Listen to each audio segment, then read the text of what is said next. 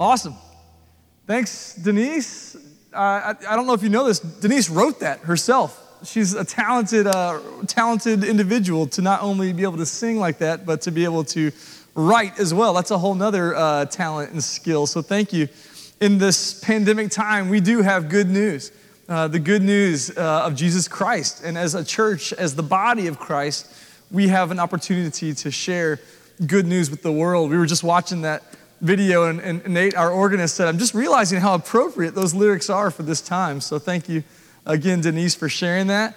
I don't know if, if you could tell on TV, it looks like Randy and his beard were just hanging over Aaron's shoulder, but that's not true. He was like 12 feet away. It's a, it's a camera trick, okay? So we are social distancing except for the, the, who live together because they're married. So uh, please know that we're taking every precaution that we can. And our Corona advisory team uh, is going to meet this Tuesday night, and you'll be hearing something on Wednesday about when we are going to gather again in person. Uh, but it's important to note that during this time, we never closed the church. Church was never closed. The building, yes, we said people shouldn't come and gather, but the church goes on. We're not really reopening the church. The church was never closed to begin with. All we're going to do is figure out some safe ways that we can gather once again as God's children, as God's family of faith here on this corner once again in person. It'll be within you know a few weeks, um, I'm hoping. So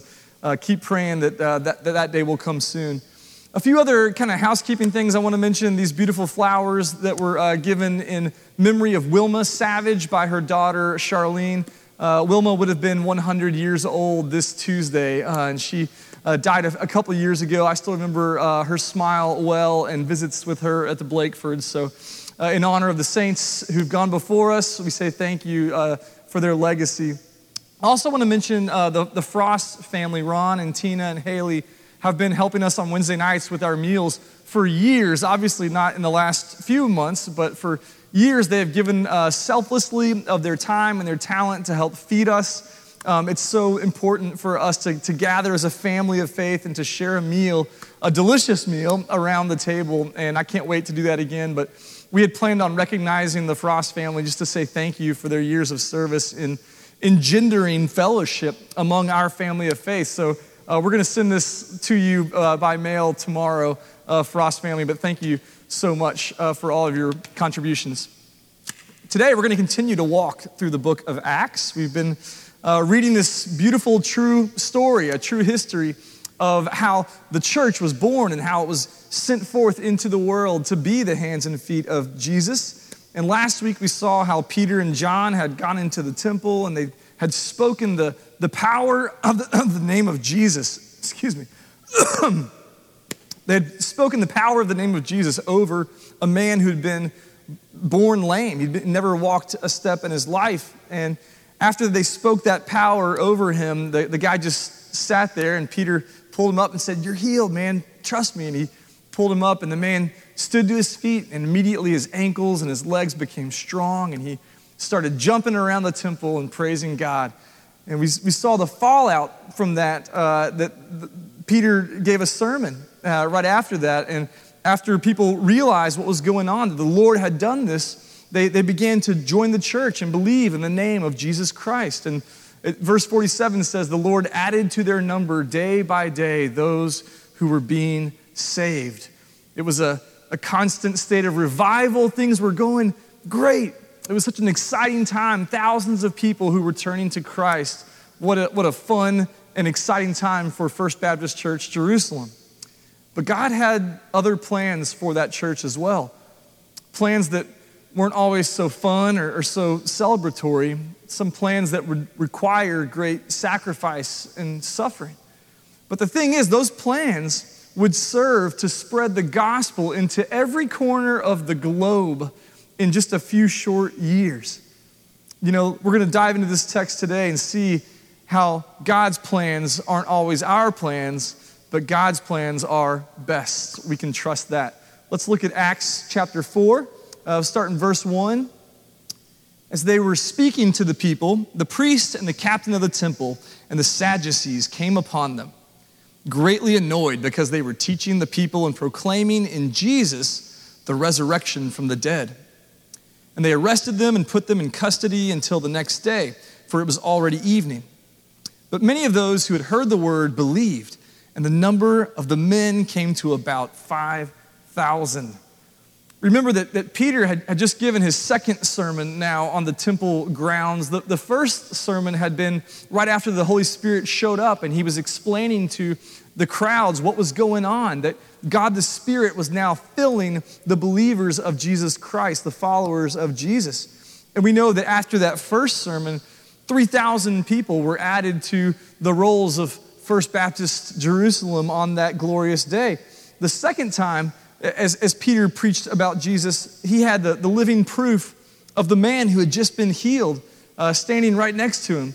And what happens again? Thousands respond and even though Peter and John are arrested here by the temple police and the captain of the temple and the Sadducees, we, we see here that 5,000 men were in the church at that time. So it's a mega church. There's probably 10,000 people in this massive uh, movement of what God's Spirit is doing in the hearts of believers in Jerusalem. It's a revolution. So the old powers that be, the old guard, the Sadducees, this was a, a sect of, of Judaism that, that really were about power and control. They were affluent, they were in tight with the Romans, they kind of had some mutual agreements for how they could govern Jerusalem. And, and they controlled the Sanhedrin. The Sanhedrin was a, a group of 70 men plus the high priest, so 71 men that were kind of like the Supreme Court of Israel. They were the ultimate authority for all matters concerning the Jewish people and the Jewish nation. And the Sadducees really owned that group. And the Sanhedrin uh, was really bothered by what was going on with this movement called Christianity. That they couldn't have this revolution that would come and overthrow their own influence or their own power. And they had carefully uh, crafted these deals with the Romans in order to stay in power and, and to keep their control over Jerusalem. And, and here's the great irony in this whole thing, okay? The, the Jewish and the Roman authorities, they had thought that this whole Jesus movement was over, right? They had killed him. He, what more trouble could he possibly cause if he was dead? It was, it was a done deal, right?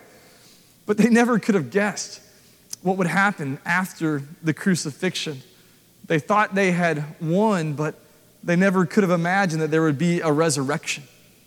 They kept, never could have imagined that there would be an ascension and ultimately the birth of a new movement called the church that would be empowered by the living spirit of God Himself. They had no idea what was coming. And think about this just in a few hundred years after this, the Roman Empire would crumble to nothing, but the church of Jesus Christ will have spread into every corner of the world at this point. You know, one of the early church fathers, Tertullian, he famously once wrote that the blood of the martyrs is the seed of the church. You know, God's kingdom doesn't come and expand through human might or through military power or political will. The, the kingdom of God expands through ways that we don't understand. It comes through the power of the Holy Spirit. We know that, who works in these ways that are infinitely higher than our ways and infinitely greater than our ways. The Spirit works powerfully through acts of love and suffering. Personal suffering. We're going to see that reality play out over and over again through the book of Acts as we see the gospel continue to spread in power.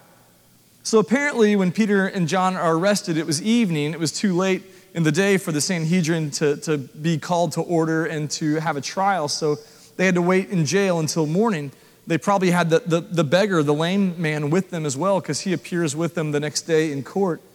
So look at verse 5.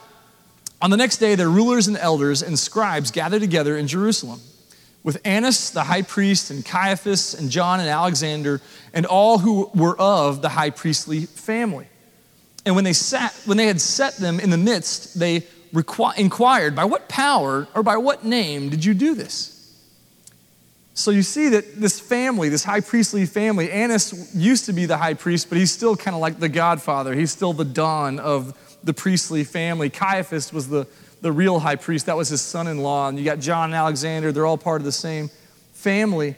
And it's this blue blood kind of aristocratic, powerful, wealthy, affluent family that's still running things. They're part of that Sadducee group, and they had distorted God's good purposes for the priesthood to minister to the people of God. They had, they had distorted that for their own personal gain and advantage and comfort.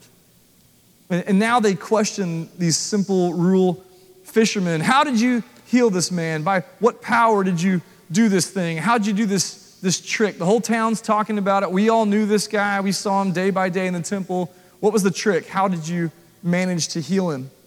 And it was a trap. Because if Peter couldn't prove that it was by the power of Yahweh, Almighty God, the one true God, then the Sanhedrin had the biblical authority, according to Deuteronomy, to put them to death because they would have been using some foreign deity. Now, I don't know about you, but if I had been in Peter's shoes, I'm sure I would have gone into self preservation mode immediately, right? I, would have said, yeah, okay, the healing was totally uh, by the book, nothing heretical to see here. It was all good and according to the law. You have nothing to worry about. But Peter doesn't back down. Look at verse 8. Then Peter, filled with the Holy Spirit, said to them, Rulers of the people and elders, if we're being examined today concerning a good deed done to a crippled man, by what means this man has been healed, let it be known to all of you and to all the people of Israel that by the name of Jesus Christ of Nazareth, whom you crucified, whom God raised from the dead, by him this man is standing before you well. This Jesus is the stone that was rejected by you, the builders, which has become the cornerstone. And there is salvation in no one else, for there is no other name under heaven given among men by which we must be saved. There's these beautiful prophecies in the Hebrew scriptures in, in Psalm 118 and Isaiah 28 about how God will craft this cornerstone that will be the key to his plan of salvation, that he's going to use this one key component, this cornerstone, in order to bring this fallen world back into himself. But those prophecies stated that the, the precious cornerstone would be rejected by the very ones whom he was trying to save. Those who try to build their own salvation have no need for a, a foreign object cornerstone inserted into their own lives. So, this cornerstone is the, the, the thing that holds the whole structure of God's salvation together in his plan to, to redeem this fallen world. And Peter says that not only have these guys missed the cornerstone, not only have they rejected the cornerstone, but they also played their part in killing him. You know, what, what is he thinking? No one talks to the Sanhedrin like this. Is he crazy? Why is he saying these things that are so, uh, you know, blasphemous and so inflammatory? You know, the original charge that the Sanhedrin had brought against Peter and John was that they were preaching about the resurrection. And the, you know, the Sadducees didn't believe in supernatural things like resurrection from the dead. They didn't believe in these kind of miracles. So they said, stop preaching these things. But what does Peter do in verse 10? Look at the end of verse 10 again. He says, By the name of Jesus Christ of Nazareth, whom you crucified, whom God raised from the dead. He just throws it back out there. God did this. It's true and it's good news. Peter is compelled by love. It's really an invitation. It sounds harsh, you know, whom you crucified, but he's extending to the Sanhedrin an opportunity to believe in the name by which, the only name under heaven by which we can be saved. It's really a loving act, an act of grace and mercy on Peter's part at this point. and he doesn't back down. I love the, the Tom Petty song. I, I, you know I'd work in a Tom Petty reference, Aaron. Uh, I, I, won't back down. It, he's not screaming in the song, he's not angry. He's just stating, I'm not going to back down. He says, Uh, well, I won't back down. No, I won't back down. You can stand me up at the gates of hell, but I won't back down. No, I won't back down. I won't be turned around. Going to stand my ground. And and I'll keep this world from dragging me down. Going to stand my ground, and I won't back down. Well, I know what's right. I've got just one life in a world that keeps on pushing me around.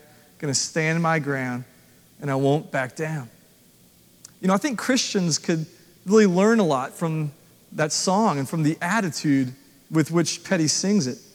There's a certain kind of boldness that's required to hold on to what we know to be true in the midst of a world full of competing truth claims. You know, as Christians, we follow Ephesians 4:15, which says, "Speak the truth in love." We must be compelled and motivated by love for our neighbors, love of God. We can't speak the truth from a place of fear or from a, a, a desire to dominate or to win. We can't speak the truth for any other reason than love. That's when truth speaking is most effective, when we speak it in love. So Peter's really giving this Sanhedrin this loving, gracious move of, of inviting them to believe in the name of Jesus, but it's also an incredible act of bravery. You know, the New Testament Greek has a, a word for this kind of bravery. It's called parrhesion. Parrhesion is this confidence or boldness in the face of persecution or opposition. Look at verse 13. Now, when the Sanhedrin saw the, the parrhesion, the boldness of Peter and John, and perceived that they were uneducated, common men, they were astonished and they recognized that they had been with Jesus. But seeing the man who was healed standing beside them, exhibit A of the Holy Spirit's work, the power of Jesus' name, they had nothing to say in opposition. What could they possibly say when there's healing right in, in front of their faces? And you see this strong class elitism, there's classism going on here because it says they perceived that these were uneducated, kind of rural country bumpkin, is kind of the idea here. These, these are highly trained, highly respected, professional religious people who are really snobs at how they look at the disciples of Jesus. But they can't believe the, the boldness, the parrhesion of these disciples. They're astonished, they're, they're stunned into silence. They can't think of a rebuttal again because the beggar, the healed beggar, was standing right there in their midst as well. So go to verse 15. When they had commanded them to leave the council, they conferred with one another, saying, What shall we do with these men? For that a notable sign has been performed through them is evident to all the inhabitants of Jerusalem, and we cannot deny it. But in order that it may spread no further among the people, let us warn them to speak no more to anyone in this name. And so they called them and charged them not to speak or teach at all in the name of Jesus. So, what a sad situation here. This Sanhedrin, who's been confronted with a, a miracle of God and his power, instead of acknowledging this mighty act of God in their midst, they instead choose to hold on to their fear and to choose this petty uh, move to try to squash the rumors, to try to, to silence the disciples, and they issue a gag order and they make threats. If you guys come back here, you're really going to pay for it now. So, how sad that they're so intent on protecting their own precious power and their own control that they miss what God is doing in their midst. Instead, they could have been like the lame beggar who jumped for joy all around the temple and praised God. Which one would you rather be? Which one sounds like a more fun life to live? One of miserable fear and control, or one of leaping for joy? Peter and John continue to speak boldly. They, they weigh their conscience about what they should say. Look at verse 19. They're not just being reckless. Peter and John answered them whether it is right in the sight of God to listen to you rather than to God, you must judge. For we cannot but speak of what we've seen and heard. This reminds me of like the, the civil rights leaders who, even though they were instructed by the government, you can't do this, they said, which one's right to obey the justice of God or the unjust laws of the land? And Peter and John say we have to obey our higher authority, what is ultimate in our lives. Again, that boldness, that parrhesion, you just see it coming through in such powerful ways. There's a story uh, that we read in the history books about a, a, a great um, preacher named Peter Cartwright, who is uh, one of the great figures in the Second Great Awakening here in America. He was actually ordained in Nashville by William McKendree, Methodist minister, and Francis Asbury, another Methodist. Cartwright became a, a great circuit riding preacher around uh, Nashville and Tennessee, but he eventually moved north because he was opposed to slavery. This is in the middle of the 19th century. And other leaders of his church begged him to, to tone down his rhetoric and you know, to, to not say anything inflammatory, but he continued to, to speak boldly against the evils of slavery. And one day he was informed that at his church in Illinois, where he was pastoring, President Andrew Jackson would be attending his congregation that morning. And his deacons all said, Look, Cartwright, you got to not say anything. You know, he's from the South, he owns slaves. You just need to keep your, your rhetoric toned down today. And so Cartwright gets up in the pulpit and he simply says, I understand President Andrew Jackson is here. I've been requested to be guarded in my remarks. Andrew Jackson will go to hell if he does not repent. Everyone was shocked, and the leadership just about lost it. But he was speaking the truth in love. After the service, Jackson came up to Cartwright and shook his hand and said, Sir, if I had a regiment of men like you, I could whip the world. Cartwright didn't back down from the Holy Spirit conviction of the truth that he knew to be right. He wasn't concerned with his own reputation or trying to impress the President of the United States. He wasn't trying to make his church look famous or anything either. He was simply doing what the Spirit told him to do. and again, here's the irony he wasn't trying to impress the president, but the president was impressed. He was amazed at the parrhesion, the boldness that Cartwright possessed. The early church was faced with intense, continual opposition and persecution. And they responded with this beautiful integrity and boldness time and time again. And that's the Holy Spirit's power. So the Sanhedrin has no choice but to let Peter and John go. All they could do is threaten them. Look at verse 21. Let's finish it out. When they had further, further threatened them, you guys are really going to get it. They let them go, finding no way to punish them because of the people. For all were praising God for what had happened. For the man on whom this sign of healing was performed was more than 40 years old. 40 years of wandering in the wilderness, 40 years of being lame, and God provided healing. I love that, that analogy. What a beautiful thing. Everyone's praising God because of this good thing that's happened. God gets the praise, and Peter and John go free. So, how do we now, in, in this crazy year of 2020, which none of us imagined uh, would, would end up like this, how do we cultivate as Christians parrhesion in our own lives? How do we become these kinds of bold, confident people who say, I won't back down? You can stand me up at the gates of hell, but I won't back down. Where do, does that confident resolve to speak the truth in love come from? The answer is found in verse 13. Look at verse 13. When the Sanhedrin saw the parrhesion of Peter and John and perceived that they were uneducated, common men, they were astonished and they recognized that they had been with Jesus. What a beautiful phrase. You know, the Sanhedrin knew Jesus. They put him on trial uh, right before his crucifixion. Remember that? They, they knew that Jesus was more than a man. They had witnessed the way in which he spoke and the way that he acted, which were supernatural. They were unlike any other human they'd ever encountered. And they were so threatened by him that they immediately called for his execution over and over again.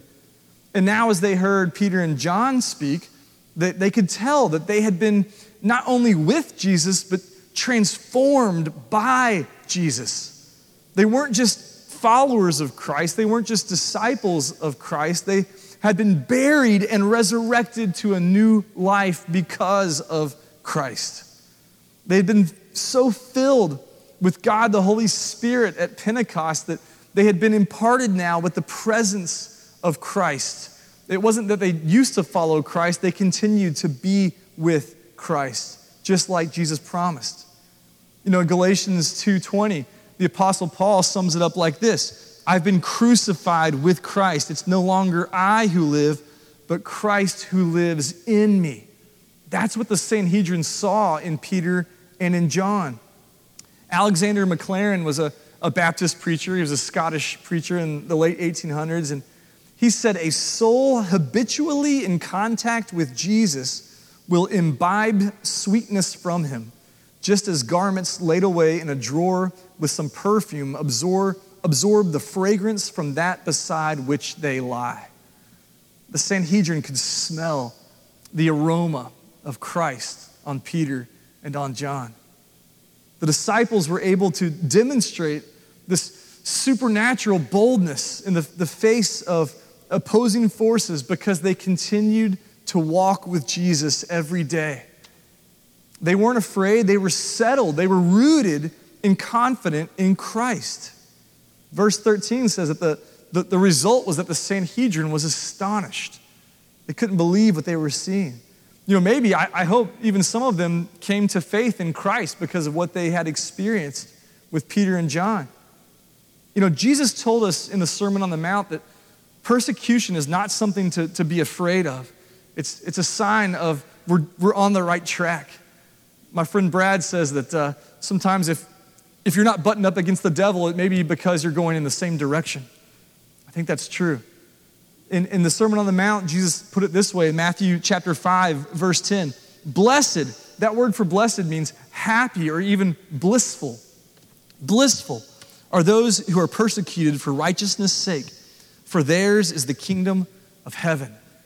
It's, it's a happy thing to experience persecution because you know that what you are gaining is the kingdom of heaven, and that is infinitely greater than anything this world can throw at us. It is worth it. Do you believe that today? That suffering for Jesus' name and gaining the kingdom is better than gaining anything else in this world. So, the question for us today is this do we bear the aroma of Christ in a world that is fallen because we've spent so much time with Christ? Are we being conformed to his image, to the way Jesus acts? Are we so filled with his presence that when people see us, they, they see Christ? Do we back down when the world comes against us? Do we revert to fear and, and, and claim that we are ignorant when we have the truth? Are we walking so closely with Jesus that, that we are bearing this truth out to the world in love? Let me give you three kind of obvious, maybe, but really essential keys for walking with Jesus. Trey and I joke around about how youth ministry, all my applications and my teachings, I was a youth pastor for 12 years. I used to just always say, pray and read your Bible. That's where we kind of came down on at the end of most of our lessons. But it's so true. Through prayer and through scripture reading, we cultivate the aroma of Christ. But let me just give you these three keys, okay? Uh, first key to uh, cultivating a, a deeper walk with Jesus, to spend time with Jesus on a daily basis. Every day, spend time in His Word. Spend time in His Word. If you don't have a Bible reading plan, go online right now, click on Next Steps on our website, woodmontbaptist.com. It says read through the Bible underneath there. Click on that. Start today. It's a discipline but you'll be amazed at how the Word of God, you put it up here and it just trickles down into here. It, it has this effect of transforming our hearts when we study it and meditate on it because it is living and active, sharper than any two edged sword. Are you spending time in God's Word? The second essential for walking with Jesus is spend time with His people. I know that's ironic, and you're probably saying we can't spend time with his people right now, Nathan. Only people we spend time with are our little children who are driving us nuts in our homes these days, or with our roommate who I can't stand because he never does the dishes, or maybe you're single and maybe you're saying, Oh, I just want to spend time with people. Absolutely, Nathan, I wish I could. But let me ask you this who are you spending time with on screens? What shows are you watching? Are they life giving? Are they edifying? What kind of people are you letting yourself be influenced by during this time? You know, iron sharpens iron. We, we become like those who we hang out with, whether that's digitally or physically. Something important to think about. Are we surrounding ourselves, even digitally, with people who are children of God? It's really important. The third key is you have already guessed it in how you walk with Jesus is to spend time with prayer. You know, try prayer journaling, do something different. Find a quiet place where you can go out and pray. Maybe quit putting your earbuds in when you go for a walk and just spend that time with the Lord in prayer. Find some way in this quarantine time where you can cultivate a deeper prayer life. Our prayer life is our connection to Holy Spirit power, it's our lifeline. There will be no power in our lives without prayer. That is the truth. I know these three things may seem obvious, but will you make a commitment today to do these three things daily? To really spend your time in God's Word, to spend your time with God's people, and to spend time praying to the Lord. If you will do those three things, I know it sounds formulaic, but it's true. If we will do these things, we will be able to cultivate the aroma of Christ as we spend time with Him, and we will be a sweet fragrance to the world in which we live everywhere that we go, and we'll be able to do that with boldness as we speak the truth in love. Let's pray. Lord God, we thank you for the example of Peter and John, for their boldness that comes through your Holy Spirit, for how they, they don't back down, but they, they speak the truth in a loving way, at, at great personal risk to themselves, and yet things work out wonderfully because you are in charge, God. Help us to trust when, when times get scary in our own lives, when we're tempted to back down from speaking the truth.